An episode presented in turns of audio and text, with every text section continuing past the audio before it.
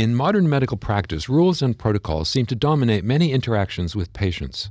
Although the act of caring is what drove many physicians to go into medicine, standardization of care has made it more and more difficult to find opportunities to truly connect with patients. I'm Stephen Morrissey, managing editor of the New England Journal of Medicine, and I'm talking with Jeffrey Drazen, editor in chief of the journal, and Lisa Rosenbaum, a national correspondent for the journal. Dr. Rosenbaum has written a perspective article about engaging in meaningful work as a physician and the art of caring. Dr. Drazen and Dr. Rosenbaum, like all physicians, you both have experiences on the other side of the exam table as patients, as family members of patients, and interacting with physicians from those positions gives you new insights into certain aspects of modern medical practice. What has struck you as disappointing or unfortunate in the care that you or your relatives have received that you might not have noticed from a doctor's perspective? So, specifically, I wrote in this perspective about having two broken feet, actually, and I have to say, even though there were aspects of my care that were disappointing or that made me think about, you know, where we are falling short as a system, I also realized that, first of all, I go into it extremely lucky in terms of being able to access care and readily access doctors. And also that having broken feet is sort of minimal compared to what a lot of people have to go through.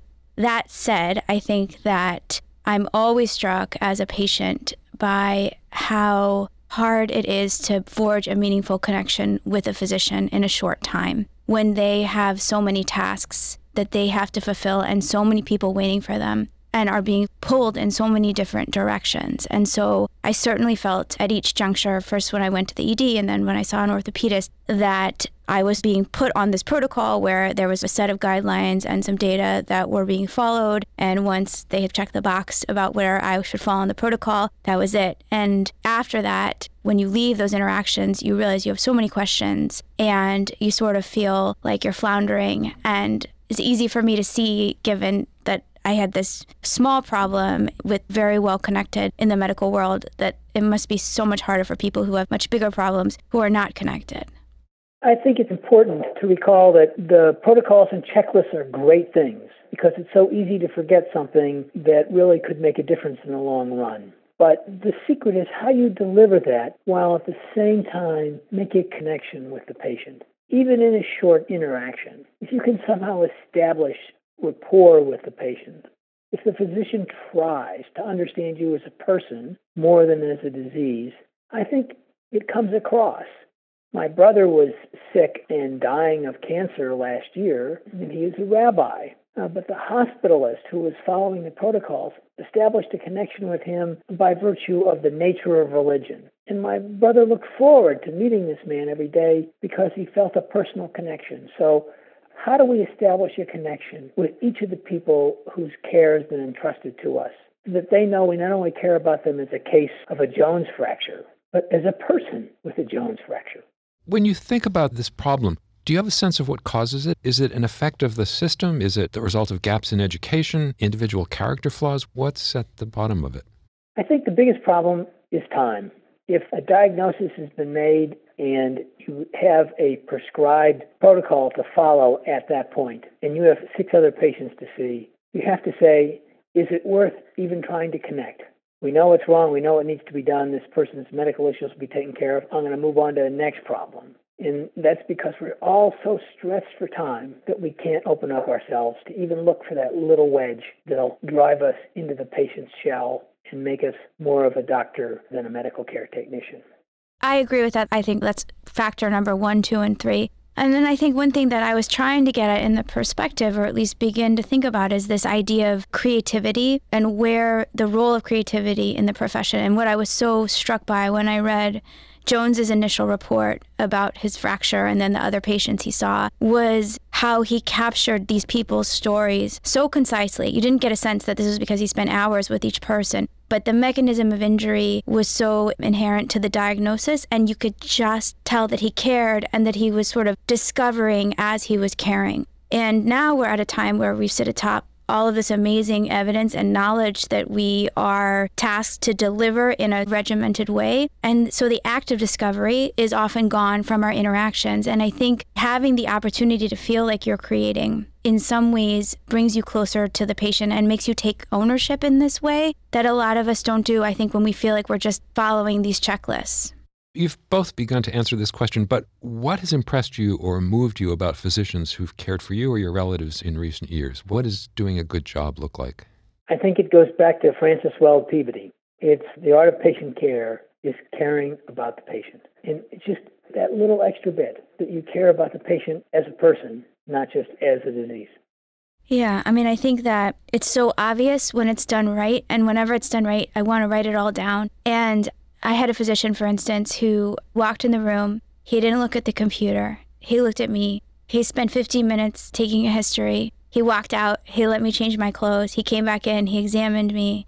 And then he left again and sat back down and then just looked at me and talked to me. And that type of interaction is so rare. And we all blame the EHR for everything, but there's just something to be said for having it completely out of the interaction. And I'll never forget when he asked me, when he was taking my history, I said to him, I'm so sorry, I'm rambling. And he said, No, I have all the time in the world. And I was just so moved by that because that capacity to make someone feel like they're the only person there and that you have nothing else to do is obviously unusual. And I'm sure he was lying, but it, it, I mean, it was so effective and it made me feel so cared for. When you return to practice after you've been a patient or you've been a patient advocate, do you find your own behavior is changing or your attitude is changing? For me, I mean, I like to think that yes, because it makes me feel like the work I do outside of the hospital is worthwhile. But um, yes, I mean, I wrote this piece and then I did three weeks of service in the last month. And I was very cognizant of having been on the other side and also the nature of caring and what it entails and I had also read the piece about knowing the dog's name, which really stuck in my mind and moved a lot of people. And so I tried to structure my days differently. I mean, uh, recognizing that this very almost perfunctory interaction that happens in the morning during rounds, because you know you have to see the patient and get things done and move things along, is inadequate. And so I tried to sort of have those interactions and then review all the data and then actually try to go back again in the afternoon and see as many people as possible and get to know who they were. And so, for at least temporarily, it, it changed how I try to approach the day. It's made a difference to me. I largely see patients with asthma as outpatients, and what I try to find early on is how asthma is affecting their life. What is it that for them is perceived as a barrier? And that's helpful for me both medically, so I can make a plan, but also to try to connect with them so that next time I see them, I can ask them how their hockey game is going or whether they're still able to get in their exercise routine. And that's the type of connection that lets the patient know that you remember what their problem caused by the illness is and uh, whether your treatment has helped solve the problem as they see it. So there's one great example. What are some of the other things that the two of you do or try to do to get to know who a patient is? Given you've got limited time that you've talked about, there are long checklists for standardized care. How do you make that connection? So, one way I find that's extremely helpful is actually when you come in and all the families there, and then you just listen to how everybody interacts, because you often learn a lot more about the person and the dynamics than you can actually by asking direct questions. So, it's just sort of learning how to be an observer which is interestingly what you do as a writer often as you're just observing humans interact and trying to make meaning of it.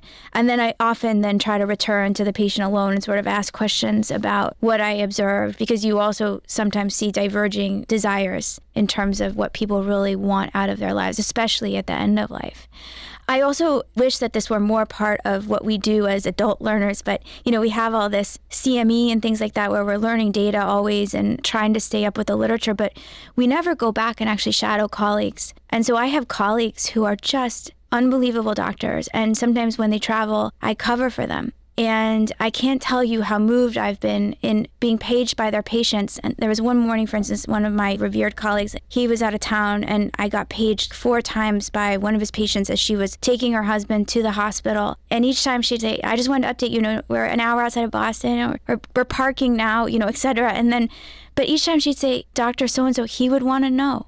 And she was right. Like he would want to know. And so carrying those experiences, knowing that that's possible. And then for me, when I think about the system, thinking about how we can begin to expose people to that, I think of it still as the old school way of doctoring again, to remind people that it's possible. I think that that would be really constructive for the profession. Finally, a much broader question What keeps you in touch with the meaning of your work? For me, it's in the inpatient setting, and you have someone with an undiagnosed illness, and you're able to now provide through testing clarity to the patient and their family what lies before them and how you're going to help them navigate what's coming.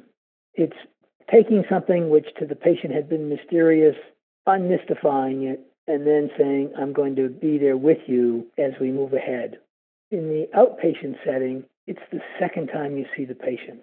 Did you help them? Were there things about their condition that you helped illuminate that's for them made them better? It's getting people better that is rewarding in this business. And it can happen on shorter, long time frames, but it's connecting with them as a person so we've made an improvement in their life. For me, it's a little different because I have these different roles. So, one is as a writer. And so, I think by virtue of being a writer, you have incessant time to reflect upon your work. And so, the two work synergistically. I think being a doctor and being a writer make each other more meaningful. But every time I go back into the hospital after a chunk of writing, I'm thinking about whatever I've been writing and how to bring it back, and then vice versa. So that makes, I think, both more meaningful. And the other thing, obviously, is being here at the journal. And so constantly being exposed to the frontier of science, it leaves you with this awe, I think, for medicine. And so I never feel jaded because I don't understand how you can spend a day in the hospital and not have a sense of all the science and work that has gone into making the care we are able to deliver possible. And so I find that inherently meaningful, seeing the science translated into the point of care. Thank you, Dr. Rosenbaum. Dr. Drazen.